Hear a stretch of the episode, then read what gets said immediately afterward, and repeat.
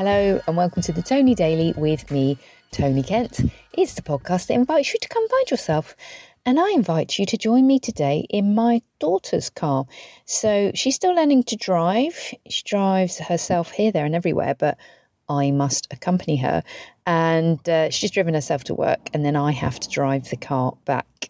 And it just um, reminds me of how I am the smallest person in the house because I have to adjust the seat forward to accommodate my little legs.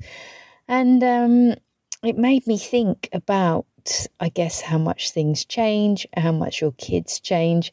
And it doesn't feel like that long ago that we were marking off the kids' heights at my in law's house. So, you know, classic on one of the door frames. I think it's one of the door frames, just marking up how tall the kids are in relation to each other. And um, so it is like four of them. Like for, for my in-laws, they got four grandchildren, two two of mine, uh, and their sons, and um, yeah, and then one each from their other son and their daughter, um, and they're all quite close together in age. And it, I need to go back to their house. Actually, I need to go round and have a little look. But um, our daughter has stopped growing, and she said to me not so long ago, actually, she's like, Do you think I've stopped growing now, mum? I'm like, Yeah. So she's like adult sized. She's got her feet aren't going to grow anymore. She's not going to get any taller. Whereas our son, because he's 15, still got a little way to go, already taller than me. I am technically the littlest person in the house and don't they let me know it. But uh, yeah, I felt very conscious, I suppose, of the passing of time. And I feel a bit, especially for our daughter, because she's 17, where everything is about what are you going to do? And she finishes A levels next year. And I mean, everything at school for the past bloody two years has been, what are you going to do? And I think I don't know, I was talking to my friends about it, and I felt pretty, I feel like I felt really clear in that I knew I wanted to earn money and I wanted to leave home. So I was pretty fixed on that. Um, and for all of my friends, of where I grew up, it's very working class. And so it is just, yeah, leave school, get a job, or, or go to college. So, you know, I left school, got a job at 16, realised that I wasn't going to make decent money in a fruit and veg shop, went to college. But beyond that, nobody went to uni. So it was very, I guess it just felt like, yeah, you, a lot, like a number of the boys either joined the army or got a trade.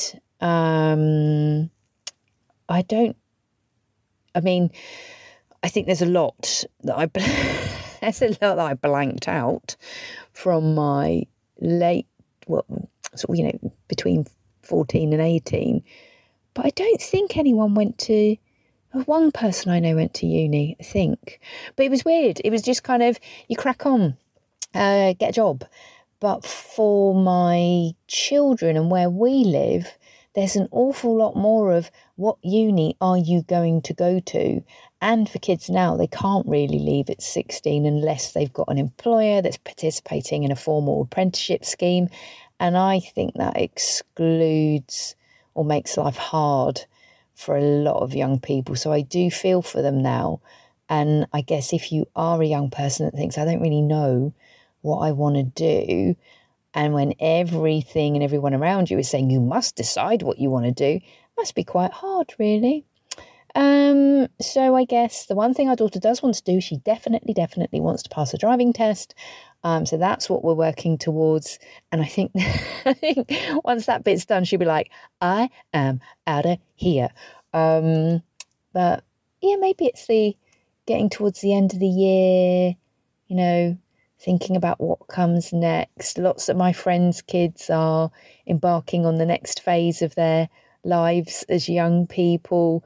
So it's kind of, it feels like for a lot of us, we're in that kind of phase of unknowing um, or not worrying so much, but kind of caring about what comes next. I don't know where this is going really. All I know is that I ain't getting any taller. My daughter's uh, adult sized. My son's still got a little way to go. He, he on his list, I think he, he basically we know that uh, really interested in uh, business and in being taller than his dad. So he's quite clear what's to come. But he's got GCSEs to think about. Oh, not for another. Is it next year? Year after? I don't know. It's so funny. I was talking to a friend who's like, yes, because they sit mocks on this day and then they do this on that day. And I feel like I just don't really. It's not that I'm not interested, it's just that dates and things pass me by. I mean, you know, every year when my husband goes, Oh, yes, clocks go back on this day and clocks go forward on that day, and this is the longest day and this is the shortest day. Every year it's like a surprise to me. I guess that's quite a nice way to live, is that you know, when the seasons change, I go, oh, that's nice. It's almost like it's a wonderful surprise. Um, and it's nice to have nice surprises. So, what do I hope for you? I hope that you have a nice surprise over the coming days, weeks, um, and that you will join me again after this episode that's just been like didn't even know what she spoke about, really. She was sat in a car saying that she was short. Uh, thank you for being here for the podcast. I'll be back with you very soon.